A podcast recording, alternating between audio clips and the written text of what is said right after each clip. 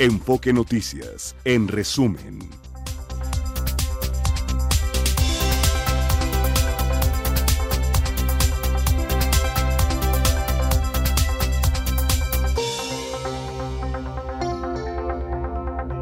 Pues abríamos hace una hora esta segunda edición de Enfoque Noticias con información en relación a la no ratificación como fiscal del Congreso de la Ciudad de México a Ernestina Godoy. No fue ratificada por cuatro años más en la Fiscalía General de Justicia de la Ciudad de México.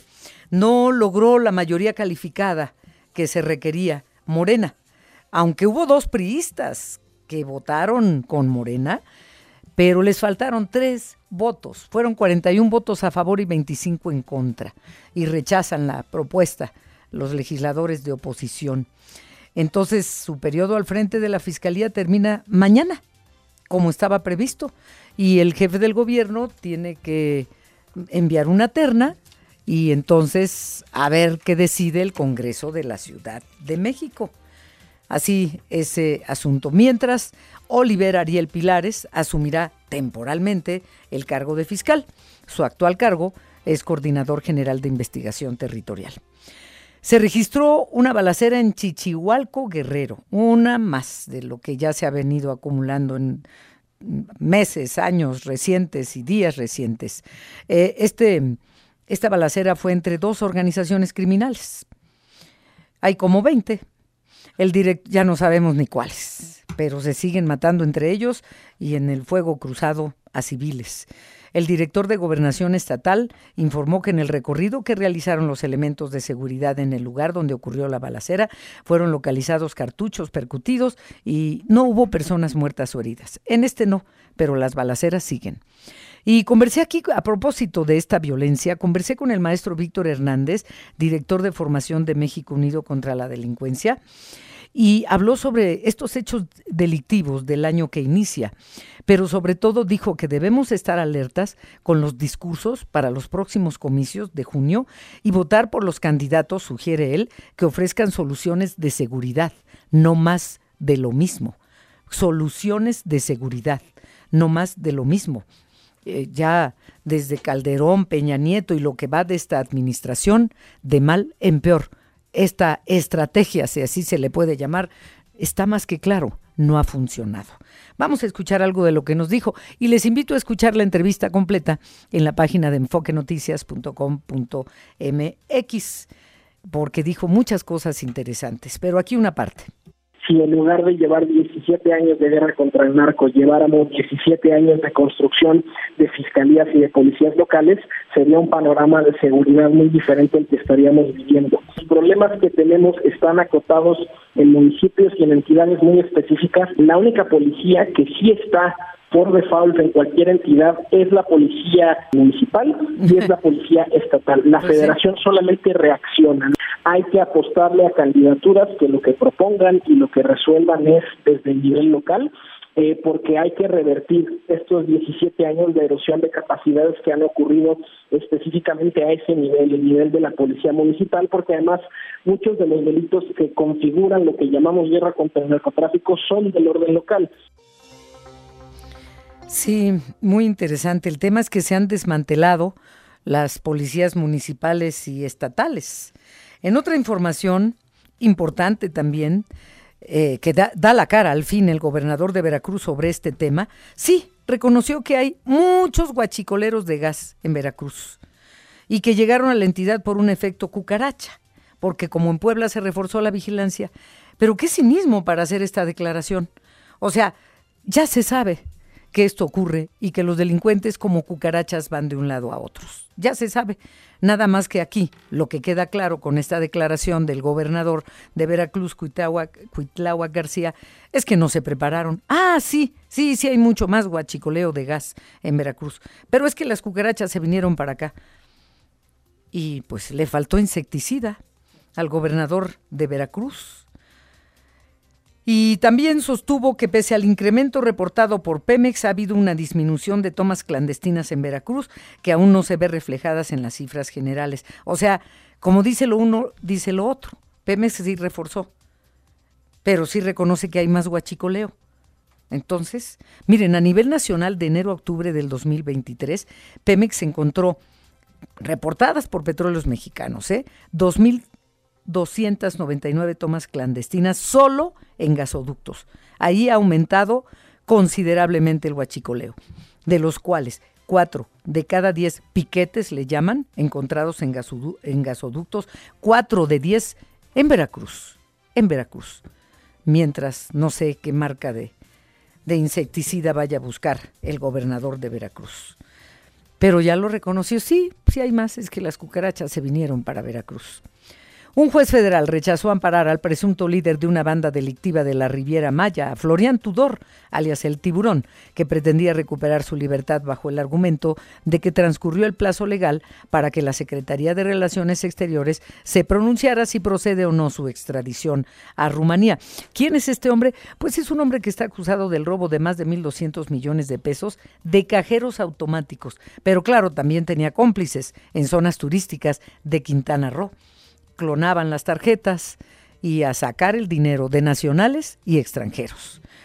Protección Civil de Puebla advirtió sobre la caída de ceniza para las próximas horas en la actividad del volcán Popocatépetl. De, de hecho, durante el fin de semana fue necesario cerrar el aeropuerto del estado para, perdón, para limpiar las pistas que quedaron cubiertas por la arenilla, la ceniza que cae del volcán. Y como cada año, las alcaldías de la Ciudad de México ofrecen varias opciones para evitar que los árboles de Navidad naturales terminen en el basurero o abandonados en la calle, provocando basura y contaminación. Los centros de recolección se encuentran en parques y jardines públicos, donde les darán a los árboles pues un tratamiento necesario para acelerar su proceso de degradación, porque se les convierte en composta. Ya mucha gente está retirando el árbol de Navidad. Eh, yo ya le dije a Siri, si lo retiraba, Siri, por favor, quita el árbol de Navidad. Y dijo que no, que me esperara después de la Candelaria. No es broma, no es broma. Siri, quita el árbol de Navidad. Mejor espérate a, a después de la Candelaria. No es broma, es en serio. No fue por flojera, fue por prudencia. Sí, no, mira, faltan los tamales. Sí, claro, claro. De a quienes le toquen la rosca, les tocó la, la, el niñito de la rosca. Que también hay muchos niñitos por ahí abandonados, envueltos en servilletas. Porque hay unas que no conocieron la...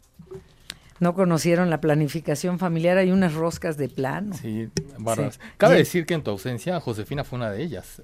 ¿Le tocó? Josefina ha desconocido su maternidad. Ah, no me digas. Sí, sí, fue cínica y fue grosera. Con el bebé, y lo dejó Con en la bebé. puerta de un orfanatorio. Sí, no los dejó, dijo que, se, que eran sembrados y ya sabes. Ah, eran sembrados. Excusándose. Se siembran más, La acuso, ¿no? Qué vergüenza. Sí. Qué vergüenza. Sí, sí. Pero bueno. Este, Alfredo Pérez, vamos contigo a un reporte de las vialidades, por favor. ¿Qué tal, Adriana? Saludamos al auditorio de Enfoque Noticias. Luego de una revisión en el sistema eléctrico de la línea doce del metro, ya se restableció el servicio y el avance de trenes es continuo en el tramo de Periférico Oriente a Mixcoac. Recordemos que todavía no hay servicio en las estaciones Tezonco, Olivos, Nopaleras, Zapotitlán, Tlaltenco y Tláhuac por las obras de reforzamiento. Desde anoche y hasta las veinte horas de hoy está cerrada la circulación en ambos sentidos de la autopista México-Toluca en el tramo La Marquesa-Caseta-La Venta, esto por obras del tren El Insurgente. La alternativa es utilizar la carretera federal. Y recuerde que con el objetivo de mejorar la movilidad, a partir de hoy, el eje cinco sur del tramo Río Churubusco a Gabriel Mancera será reversible de poniente a oriente de las dieciocho a las veintiuna horas de lunes a viernes. Esto servirá para desahogar el tránsito en los ejes cuatro y seis sur, además del viaducto. Adriana, auditorio de Enfoque Noticias, el reporte que tenemos. Gracias, Alfredo. Buenas tardes. Buenas tardes. La buena noticia con Josefina Claudia Herrera. Pues la acusación que pesa sobre ti es híjole, muy seria. Híjole, híjole, pero es falso de toda ¿de falsedad. Es que es, a ver, curiosamente en el mismo lugar, en la misma caja había dos pedacitos de, a ver, ¿tú cómo lo ves, eh? A ver, dos ya trozos, todo el mundo se había repartido. Ya se había repartido. Tú al final como la capitana. Porque además empezaron a repartirse desde las seis, siete de la mañana. Ah, cuando tú llegaste quedaban Obviamente dos. Obviamente quedaban dos trocitos y en los trocitos venían ahí casualmente y a ellos no les había salido nada. Ah. ¿Tú crees eso? Sí, no. Eso es. ¿Y ya le hiciste la prueba de A D N? Voy a hacerla, todavía no. Estamos en eso. Estamos ay, en ay, eso, ay. en las investigaciones. ¿Qué nos traes, pues, Josefina? Bueno, mientras esta investigación está en desarrollo, quiero decirte que eh, seguramente tú recordarás este ambiente de, eh, de vacación. Sí, claro. Pues ahí está la playa, ¿por qué no? Ah. Ah, qué rico, ¿no? Todavía a, atrás de mis orejas vienen las gaviotas. Sí, sí, ahí es, seguro, y, seguro. Y, no, y no lo en dudo. El asiento de atrás, los vouchers de las tarjetas. Uy, eso sí está terrible. Oye, pues sí, fíjate que eh, hemos dado a conocer aquí en nuestro informativo que el Caribe, el Caribe mexicano vive un problema grave del sargazo. Ah. Y pues son veinte mil millones de metros cúbicos los que llegan de esta alga marina que equivale, ¿sabes? Mira, como ejemplo, es como darle la vuelta al planeta con una tubería de ochenta centímetros no, de diámetro. No, no, así. No. Y vienen desde vuelta. Sudamérica, las sí, corrientes sí, marinas sí, los van sí. subiendo y se atoran sí. en la curvita de nuestro Caribe. Ahí mismo. Ahí se quedan. Y con el calorcito. No fluyen. Imagínate, algunas sí se van a... a... los olores así de... No. Bueno, pero hay algo positivo. De, ah, eso es bueno, esto. Entonces. Los investigadores de la UNAM, de la Escuela Nacional de Estudios Superiores de Mérida, del Instituto de Ciencias del Mar y Limnología, el Laboratorio Nacional de Ciencias de la Sostenibilidad del Instituto de Ecología, así como del Centro de Física Aplicada y Tecnología Avanzada y el Instituto de Energías Renovables dijeron, vamos a hacer algo, ¿no? Y claro, se dieron a la tarea de encontrar que con la celulosa se puede elaborar productos como papel, membranas y hasta filtros. De hecho, Rodolfo Silva Casarín es uno de los investigadores del Instituto de Ingeniería de la UNAM y bueno, él dio a conocer esta noticia que la verdad es que les está dando buenos resultados, así ya podrán elaborar a partir de que está seco, ¿no? Naturalmente.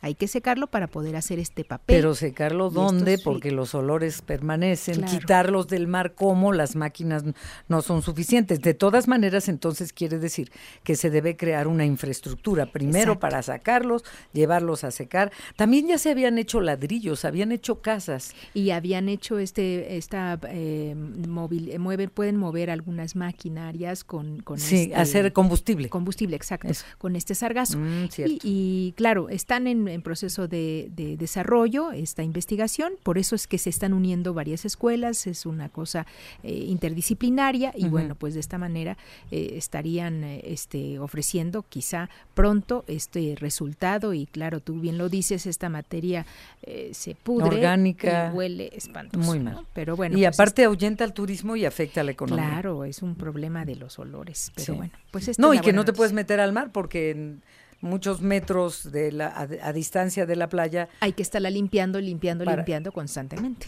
Sí. Bueno. Pues qué bueno que se pongan manos a la obra esto sí. porque llegó para quedarse con el calentamiento del, de los mares, el derretimiento de sí, los glaciares, sí. etcétera. Y a ver qué otras cosas nos encontramos. Mientras tanto yo sigo, sigo con las averiguaciones. Ándale, pues, muchas gracias. Buenas tardes, hasta, hasta mañana, Josefina bye, Claudia bye. Herrera. ¿Qué nos dice nuestro querido auditorio? Adriana, queremos agradecer la interacción que han tenido con nosotros Rivero Ismael ochenta y uno, Gabriel Herrera, Tania Valencia, Abraham H, Serena, Mavi Maldonado, Lilis Grieg, Sasha y Maritrini Almaraz, que han estado constantemente eh, dando el seguimiento a lo que hemos publicado a través de tu X. Gracias, gracias. Vamos a una pausa a las dos con trece minutos. La temperatura acá al poniente de la Ciudad de México, veinte grados. Enfoque Noticias con Adriana Pérez Cañedo por Radio mil en el mil de A M y Estéreo cien, cien punto uno de F M. T menos diez, nueve, ocho, siete, seis, cinco, cuatro, tres. We have ignition. And liftoff of the first United Launch Alliance Vulcan rocket, launching a new era in spaceflight to the moon and beyond. Suena bonito y despegó muy bien. Esa es la buena noticia. La otra es que en el camino algo pasó. Les voy a presentar al doctor Salvador Landeros Ayala, él es director general de la Agencia Espacial Mexicana. ¿Cómo le va, doctor? Buenas tardes. Adriana, buenas tardes. Qué gusto saludarla a usted y a su auditorio. Igualmente. Bueno, despegó así desde Cabo Cañaveral, Florida, esta nave que lleva eh, un proyecto importante, no solo para la UNAM y para México, para la humanidad también, el proyecto Colmena de la UNAM. Pero siete horas después, eh, la empresa encargada de la misión informó que no habían podido orientar hacia el sol al módulo porque en el sol pues va a alimentar su energía y entonces la batería de la nave eh, ya perdió comunicación. ¿Y sí. ¿qué, qué está pasando en este momento? ¿Se encuentra, continúa en niveles operativos bajos? ¿Qué expectativas hay de que retome el camino?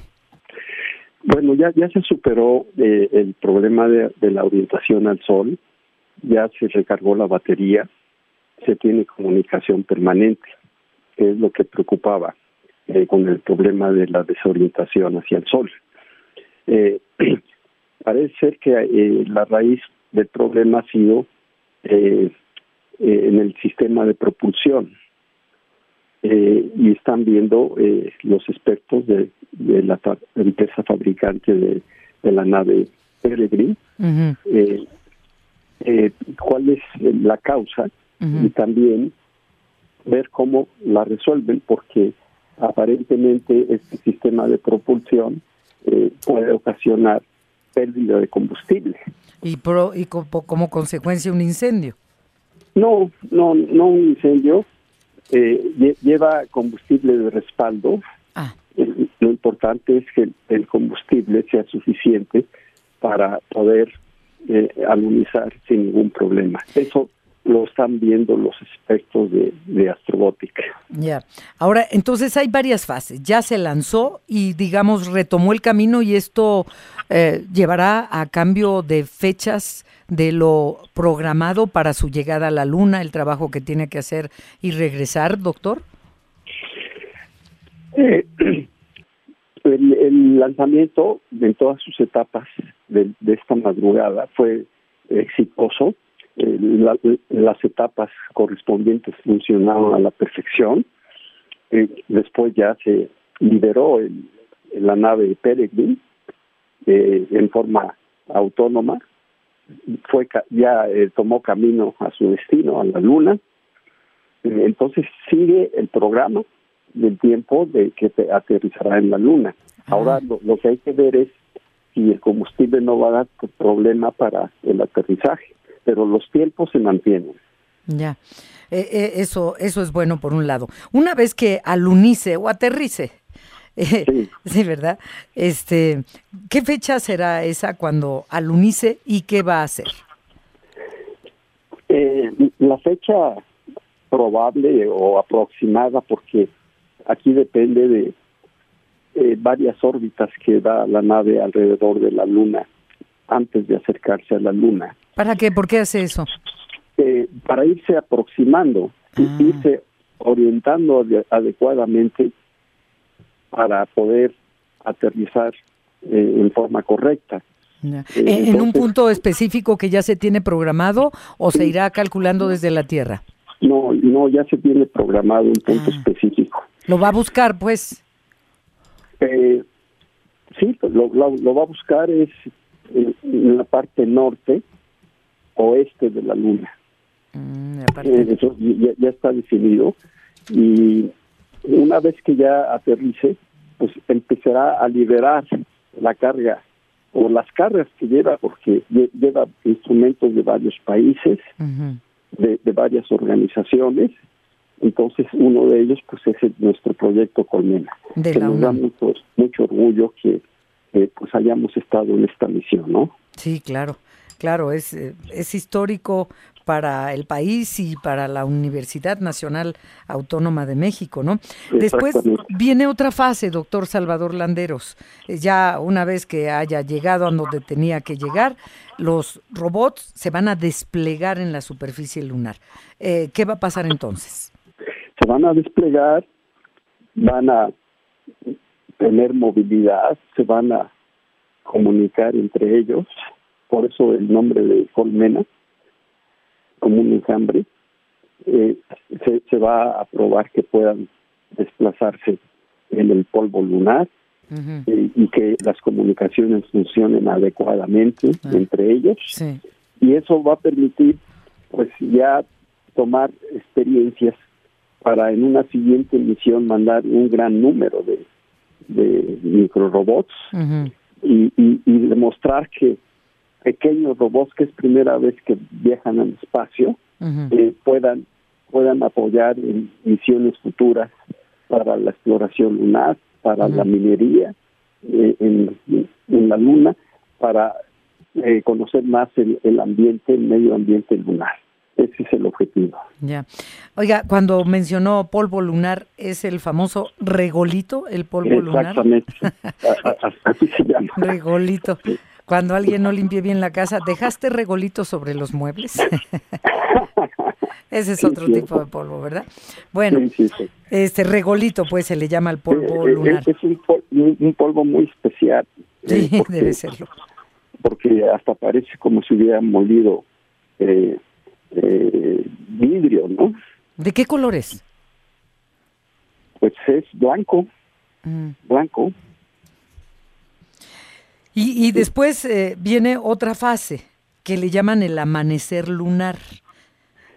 Ese, esa es otra fase. O sea, eh, los, los microrobots están contemplados para que funcionen en un día lunar.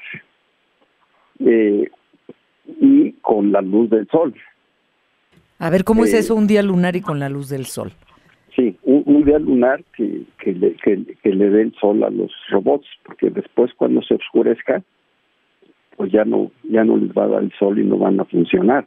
Uh-huh. Y, y, y ya no van a despertar al otro día, porque sí, porque eh, pues ya no ya no tienen suficiente tiempo para eso, pero uh-huh. un día lunar corresponde como trece o catorce días terrestres. Un día Esta. lunar corresponde a trece o catorce días terrestres. Exacto.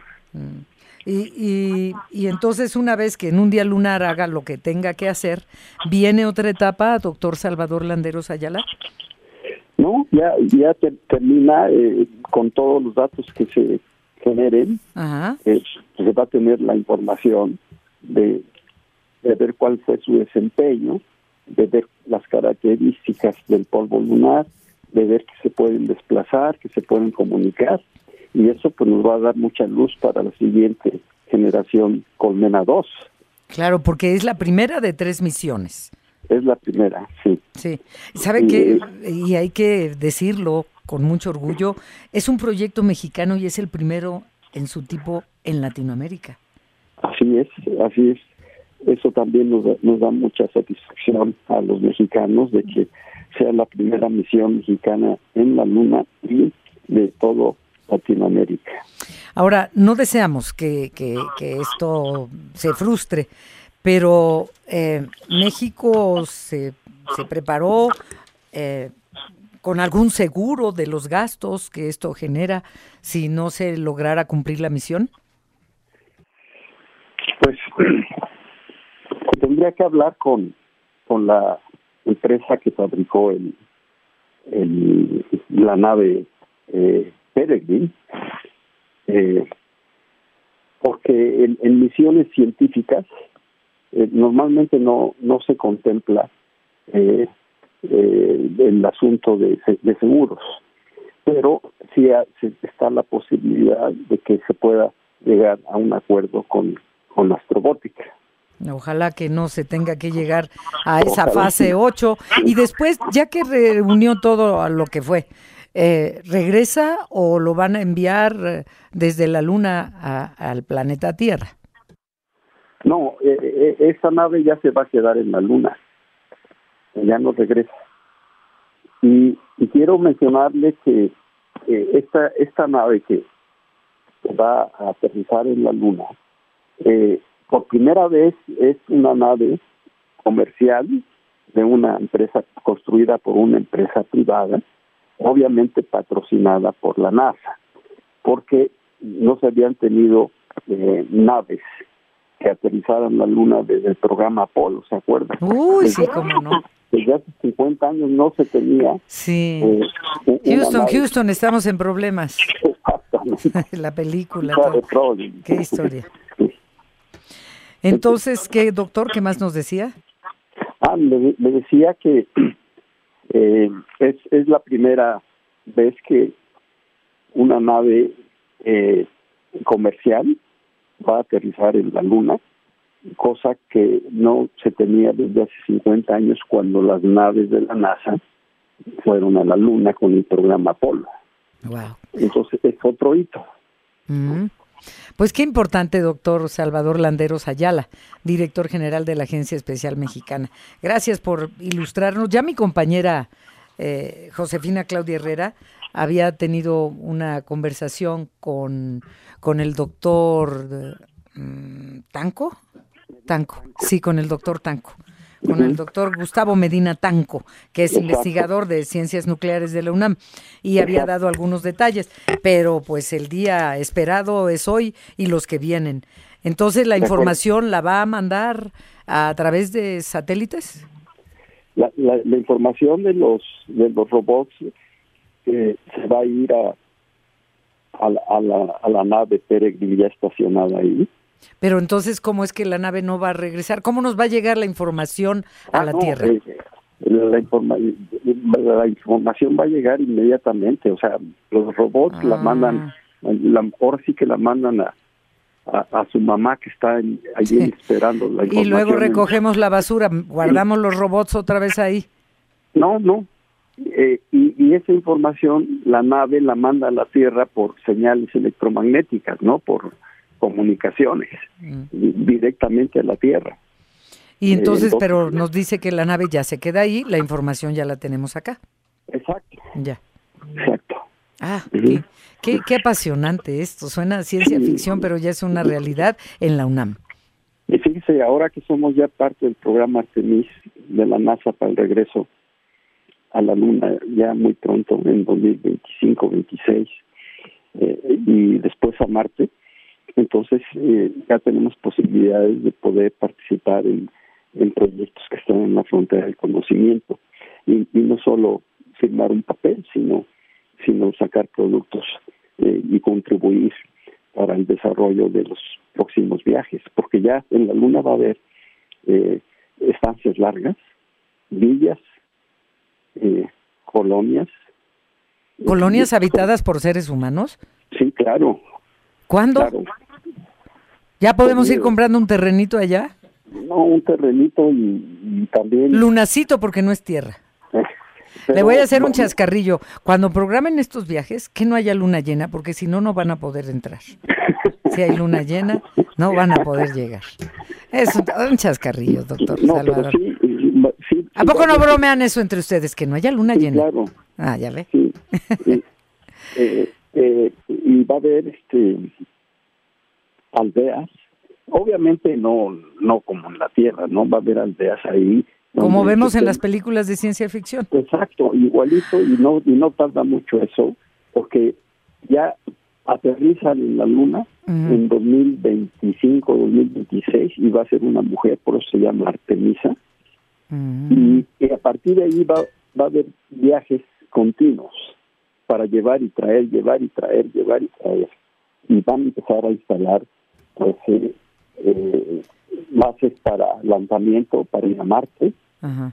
Va, van a empezar a, a instalar eh, pues, algunos lugares para eh, crear sí. alimentos. Sí. Y, y también para producir agua. Mire, eh, fíjese qué cosas, cómo somos los humanos. Ya le estamos dando en la torre al planeta Tierra. Ahora vamos a darle en la torre a la Luna, porque no fue suficiente la Tierra. Porque fíjese qué ironía, Artemisa es la, la diosa de los bosques, de, de, de, de las plantas. Eh, hay una planta que se llama Artemisa. Eh, suena interesante, ¿no? Pero pues ya no, sufi- no, no es suficiente con este planeta. Vamos a hacer más de... Bueno, eh, lo digo desde el otro punto de vista. Qué bueno por la investigación científica. Qué mal, no podemos con la Tierra. Seguimos deforestando, seguimos dándole en la torre. Y ahora vamos para la Luna. ¿Qué piensa usted de eso como científico, doctor Salvador Landeros Ayala?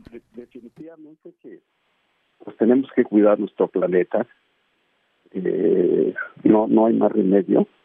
Pero la, la naturaleza eh, la, los orígenes del ser humano son de, de, de ser exploradores. Usted sabe los orígenes. Sí, así somos los humanos.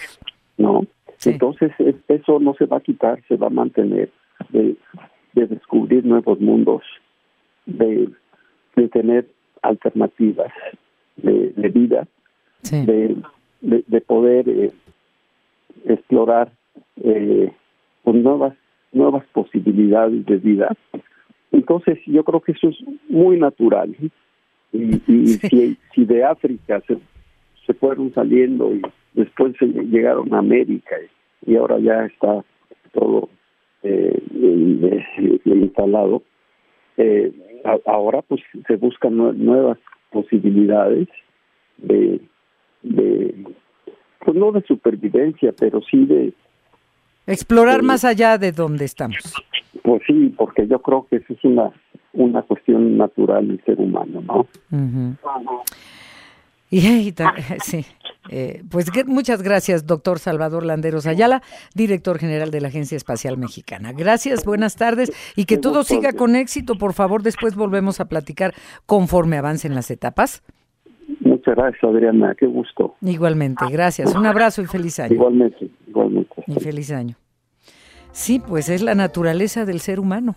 Donde ponemos el pie, ah, pues sí, dicen que el pez grande se come al chico, y pues no es suficiente este planeta para dejar chatarra, y las guerras, y deforestar, y vamos a la Luna y de ahí a otros planetas.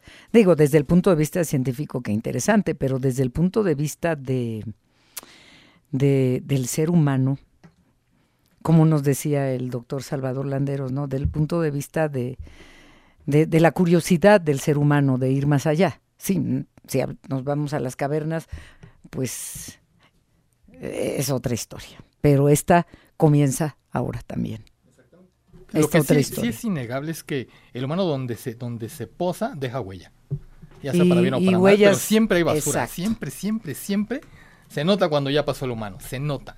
Por sí. más buena, bien, bien intencionado que estés, siempre se va a notar. La basura espacial, toda la basura que hay en la Luna. Hay toneladas de basura la espacial. La basura que hay, ya hay en Marte.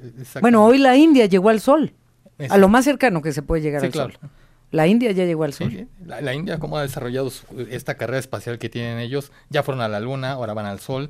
Eh, están adelantándose, muy vanguardistas en su carrera espacial los, sí. los indios. En medio de tanta pobreza también. Sí. Bueno, India hasta armas nucleares tiene. Sí, exactamente.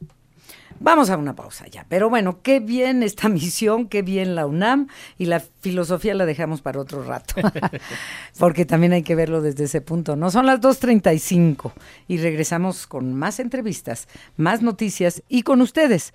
Eh, ¿Cómo es ahora mi ex? ¿Ya no es a Pérez Cañedo? Es igual a Pérez Cañedo. A Pérez, sí, pues, a ya Pérez me, me pusieron Cañedo, como cubana, cubana pues. Chica, pues. ¿Pero por qué a Pérez? Pues, y no ya sé. Me pusieron Cañedo. Cañedo. Ah, Pérez Cañedo. Cañedo. Sí. Es que no hay... Por alguna razón no, hay no, no nos habíamos fijado que el A. Pérez Cañedo no... no es A. Pérez Cañedo. Entonces, ¿así lo anuncio ya? Sí, A. Pérez Cañedo. A. Pérez Cañedo, pues. A. Pérez Cañedo, chica. Bueno, chico, pues. Mi, mi ex A. Pérez Cañedo. Vamos a la pausa. Vamos a la pausa a las dos treinta y seis, diecinueve grados. Enfoque Noticias por Radio mil, en el mil de A M y Stereo cien, cien punto uno de F M. Continuamos. Les presento a la senadora Lucía Meza, precandidata del Frente Amplio P R I P A N P R D para la gubernatura de Morelos. El ocho de noviembre renunció a, a Morena. Eh, vamos a platicar con ella. Ella es licenciada en Administración Pública y maestra en Seguridad Pública y Políticas Públicas. Ojo, esto hay que tomarlo muy en cuenta para lo que quieran los habitantes del estado de Morelos para el futuro inmediato. Eh, hola, senadora Lucía Meza, buenas tardes. Hola, querida Adriana, ¿cómo estás? Qué gusto saludarte a ti y a toda tu audiencia, a tus órdenes. Pues, eh, ¿por qué renunciaste a Morena, senadora? Bueno, primero que nada, este, decirte que después de una militancia de veinticinco años en la izquierda, Morena nos cerró la puerta, nos cerró la puerta, le tuvo miedo a la democracia en el estado de Morelos, y siendo yo pues, la mujer mejor posicionada, con la mayor intención de voto, pues nos cierra la puerta y no nos deja ni siquiera participar ahí argumentando nexos con el fiscal Uriel Carmona aquí en el estado de Morelos para descalificarme, dañar mi imagen pública y pues evidentemente ejerciendo violencia política en razón de género. Este, es por eso que nosotros eh, decidimos ante esta lamentable situación y el miedo este, que le tuvo Morena a la democracia en Morelos, decidimos pues evidentemente renunciar, poniendo por delante siempre nuestra dignidad a salvo.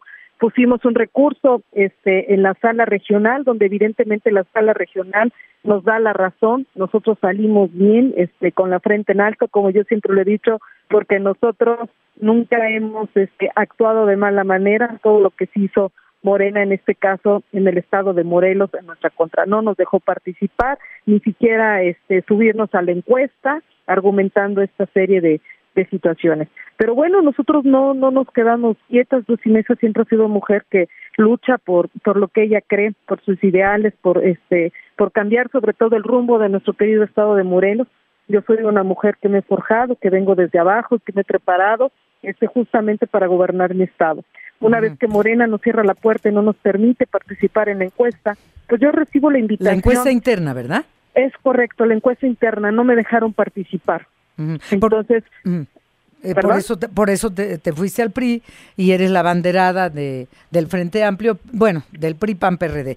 A, aquí a propósito sí. de encuestas, sí. eh, ¿qué tanta confiabilidad podemos darle a las encuestas? Que ya sabemos, todas están, como se dice en el argot, cuchareadas. Pero ayer veía uno en el, una encuesta en el periódico La Crónica, la tengo aquí, en la que dice: Morelos, alcanza Margarita González más del setenta por ciento en preferencias electorales.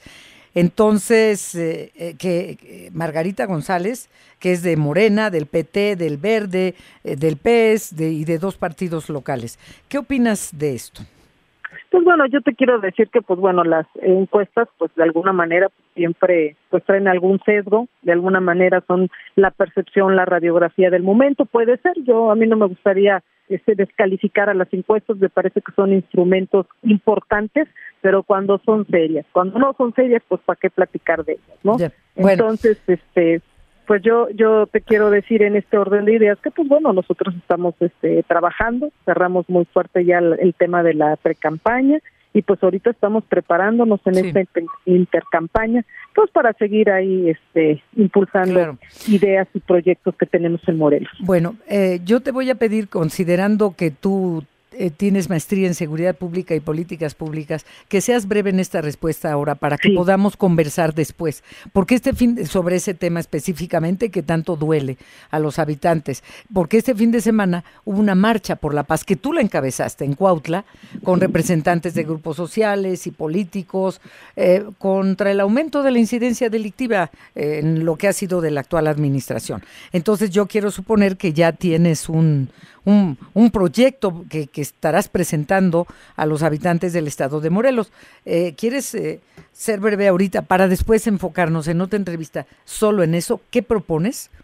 Bueno, mira, principalmente, digo, como estamos ahorita ya en tiempo de veda en la intercampaña, pero bueno, concretamente lo que nosotros estamos este, proponiendo definitivamente es tener una estrategia coordinada con los municipios, con los municipios, con la Federación y el Estado. Que el Estado asuma la responsabilidad, porque por eso somos soberanos y necesitamos más de dos mil policías para poder, este, cuando menos, compensar el déficit que tenemos en el estado de Morelos. Uh-huh. Fortalecer las policías municipales, que sin duda es algo muy importante, porque de acuerdo al ciento quince de la Constitución ellos tienen la obligación.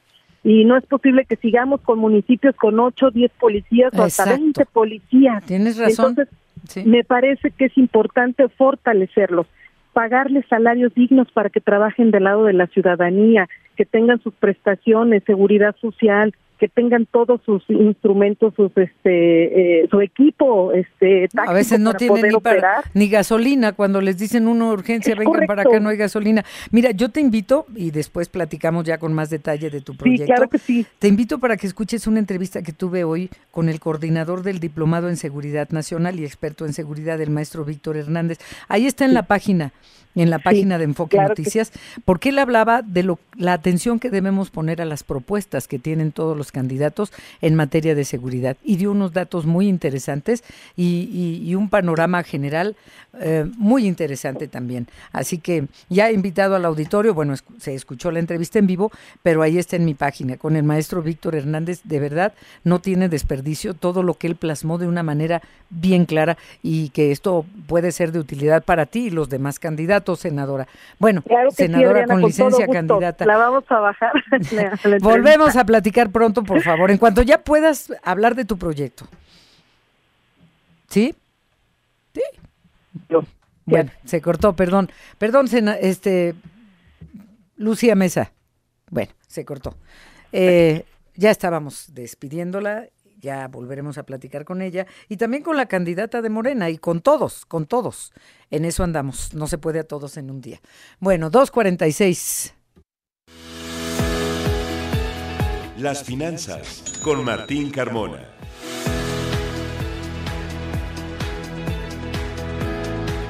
Mi querido Martín, ¿cómo estás? Buenas tardes, ¿qué nos traes el día de hoy? Te, te quería preguntar hace rato cuando sí. nos diste el avance, que... ¿Qué es lo que lo que está impulsando al peso a llegar a estos niveles? Porque así como está tan bien valuado frente al dólar, eh, todo lo que sube tiene que bajar. Y todo lo que baja a veces sube, no siempre. ¿Qué es lo que está impulsando al peso, Martín? Y, y más en un año electoral, Adriana, Exacto. tanto en México como en los Estados Unidos, sí. Ahora lo que estamos viendo justamente es una, eh, pues despertar, digamos, a este dos mil veinticuatro, a partir de que la Reserva Federal de los Estados Unidos dé señales de qué va a pasar con las tasas de interés, que será más o menos a finales del mes de enero. También aquí en México ver cómo evoluciona la inflación y si sería, ah, sería en el primer trimestre cuando la Junta de Gobierno también recorte la tasa de interés. Pues de ahí va a depender mucho, Adriana, la evolución del tipo de cambio. Hoy traemos todavía una inercia de tranquilidad del cierre de año, de reacomodo de portafolios, de expectativas, a ver algunos datos duros ya de la economía tanto de México como de los Estados Unidos. Entonces, digamos que mm. este eh, eh, esta, esta buena racha que tiene el peso mexicano sí. es extensión del cierre del año pasado, Adriana. Ya, entonces esperemos a finales de... de enero, a ver qué decide la, la Reserva Federal de Estados Unidos en las tasas de interés. Y te escuchamos pues, Martín, por favor. Así es, sí, ya que haya más, más información. Y bueno, comentar lo que hoy justamente a propósito de la confianza de los consumidores nos daba a conocer el INEGI y el Banco de México. Eh, hay una ligera baja en cuanto a la medición mensual de la confianza del consumidor, el cual se ubicó el indicador en cuarenta y seis punto ocho puntos a diciembre del año pasado, bajó cero punto cuatro puntos en el mes de eh, diciembre contra noviembre del mismo dos mil veintitrés, pero en la comparación anual, es decir, de diciembre del año pasado a diciembre del dos mil veintidós, hay un incremento de tres punto nueve puntos. Prácticamente la mejor expectativa que tienen los consumidores es cuando se les pregunta qué posibilidades tienen en el momento actual las y los integrantes del hogar comparadas con las de hace un año para realizar compras de muebles, televisor, lavadora, otros aparatos electrodomésticos. Seis punto siete puntos creció en esta expectativa de que hoy por hoy pues tienen una expectativa de poder comprar algún enser electrodoméstico de mayor valor, justamente las familias, las eh, consultadas por el INEGI. Eh, hay una ligera reducción en tema de la situación económica esperada para los próximos doce meses, y tiene que ver mucho con esto que ya le comentábamos, un año electoral. Ya más o menos los mexicanos sabemos que hay que ir con pies de plomo porque no necesariamente son los mejores años. Habrá que esperar cómo va evolucionando, cómo llegan las campañas, ya eh, en serio, no lo que hemos visto en los últimos eh, meses, y a partir de ahí qué perspectivas se van generando con la eventual eh, candidata ganadora y lo que venga ya en su gobierno. Así es que será un año de muchas expectativas. Y bueno, pues vamos ahora con nuestro compañero Ernesto Gloria, nos tiene información justamente de los analistas, analistas del sector financiero. Ernesto, ¿cómo están viendo el tema del nearshoring? Podríamos pensar que ahora sí, ya para este dos mil veinticuatro será una realidad. Buenas tardes. y tiene mucha relación, Martín. Muy buenas tardes, auditorio de Enfoque Noticias, con esto que comentabas, ya que estimaron que en el presente año la economía mexicana continuará con un importante crecimiento, mismo que estaría alcanzando el dos punto ocho por ciento al cierre del año. Así lo señaló Grupo Bursátil Mexicano, conocido como G B M, mismo que añadió que la relocalización de cadenas de suministro hacia nuestro país continúa siendo clave en el desarrollo comercial y que se conjuga con una fuerte dinámica de consumo y un mercado laboral resiliente. Señalaron que pese a que el crecimiento estimado sería menor al registrado en el año que recién terminó, aún así representa crecimiento por encima del consenso de los analistas, mismos que también previeron un ajuste en la política monetaria por parte de Banxico, la cual podría ocurrir en el primer trimestre de este año y cerrar con una tasa de menos de dos dígitos al ubicarse, según sus estimaciones, en un nueve punto cinco por ciento. El grupo indicó que el proceso electoral que vive el país en este año, en el primer semestre,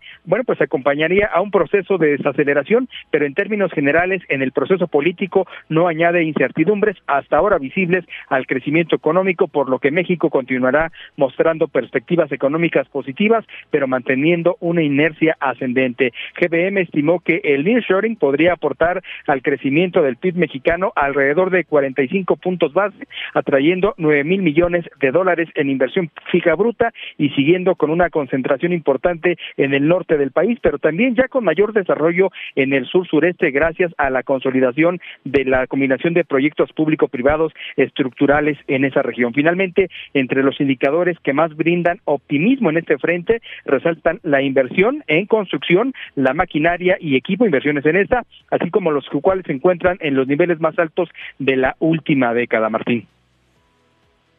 Gracias, gracias por la información. Esperamos, sí, justo que ya sea una realidad, no estemos con estos temas mensualmente diciendo, ahora sí, ahora sí va a mejorar el nearshoring. Gracias y buenas tardes. Buenas tardes, Martín.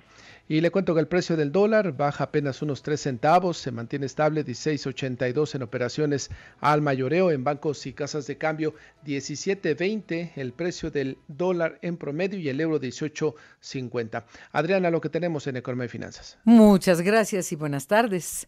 Buenas tardes. Buenas tardes.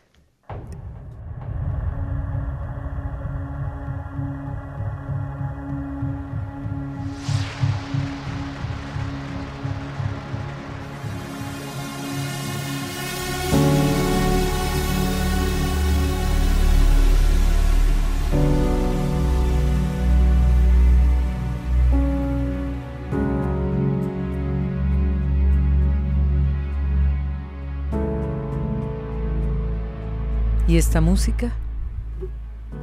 Adriana, pues es la banda sonora de Oppenheimer, que fue la gran ganadora de la entrega, de la octogésima primera entrega de los premios Globo de Oro, que se, que se realizó ayer, ayer mismo en la noche en Los Ángeles, California. Esta ceremonia, pues ya esperada, porque estos premios ya han estado, sido bastante deslucidos los últimos dos años, y bueno, promete regresar este año, mm. y finalmente, bueno, pues re- regresaron, ¿no? Tengo una pregunta, sí.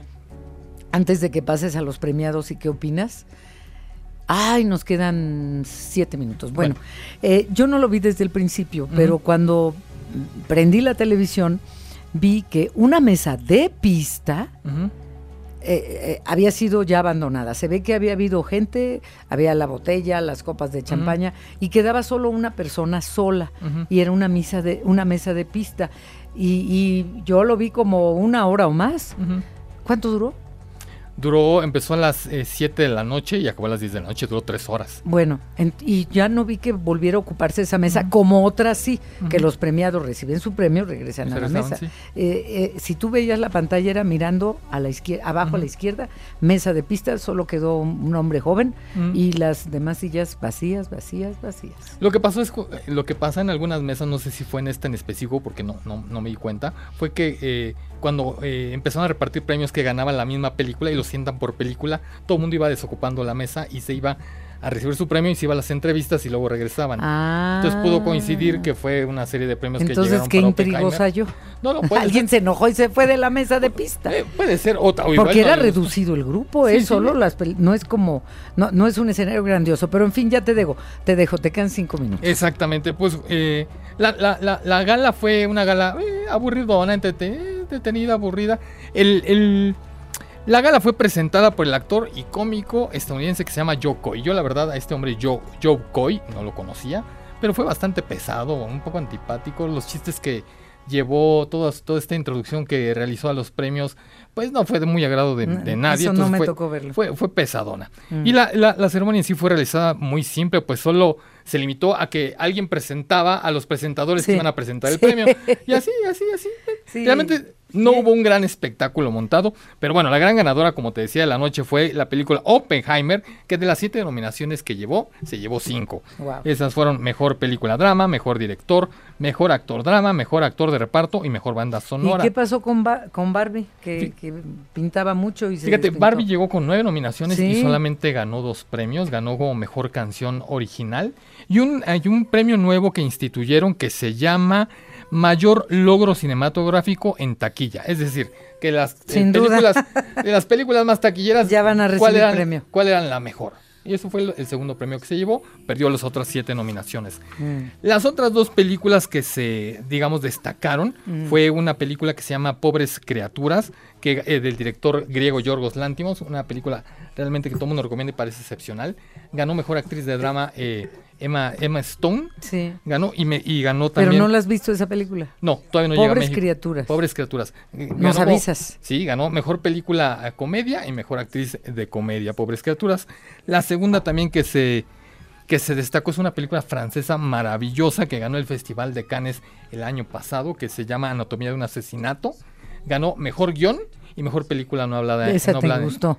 ¿Estuviste Esa. de acuerdo pues? Sí, la verdad, sí, la verdad parece que ganaron los que tenían que ganar, me parecía que, que no había mucha duda al respecto, tal vez la gran sorpresa que, que, que reinó en la noche fue que la Anatomía de un asesinato, esta película francesa que te digo, haya ganado como mejor guión y como mejor película, o sea que se ha llevado dos premios, de tal los vez mejores, el, el hecho de película. Que haya ganado como mejor película de habla no inglesa era adivinable porque había ganado Cannes, pero que haya ganado guión, el mejor guión que se haya impuesto a Asesinos de la Luna o a Oppenheimer eh, fue bastante sorpresivo. Fuera de esta pequeña sorpresa, no hubo otra más. El momento más bonito y más emotivo fue sin duda cuando la actriz Lily Gladstone, que ganó como mejor actriz de drama por sí. Los Asesinos de la Luna, una mujer de indígena americana, que es la sí. primera vez que una, una indígena americana es nominada, sí. y ganó el premio, sí. y fue un discurso muy bonito, muy sentimental, las primeras líneas que dijo fue en su lengua natal, y después agradeció a la gente que vive en la reserva donde ella es originaria,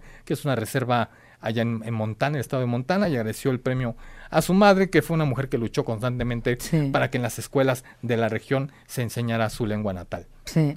Muy bonito. Sí, eso Diana, lo muy mencionó. Bonito. Uh-huh. Bueno, pues vienen otros premios. Este es el primer premio, con esto se da como abierta la temporada sí. de premios, a ver qué tal. No, los Globos de Oro ya no son un termómetro, una guía de lo que va a suceder en los Óscares, pero sí nos pintan cierto norte para saber cuáles son las que van a estar en competencia en días que entra. A partir del diecisiete de enero sabremos cuáles son las nominadas al Óscar. A ver qué tal. Bueno, pues muchísimas gracias, gracias Gastón Fentanes, nuestro experto en cine, porque estudió cine. No nada más le gusta, sabe de cine. Bueno, pues eh, te despides, por favor. Claro que sí, excelente inicio de semana en esta tarde soleada de, de invierno. Ay, sí. Buen provecho para todos. Buen provecho para todos. Y yo soy Adriana Pérez Cañedo. Muchísimas gracias. A las seis les espera Alicia Salgado. Y nosotros mañana a la una en punto. Buenas tardes.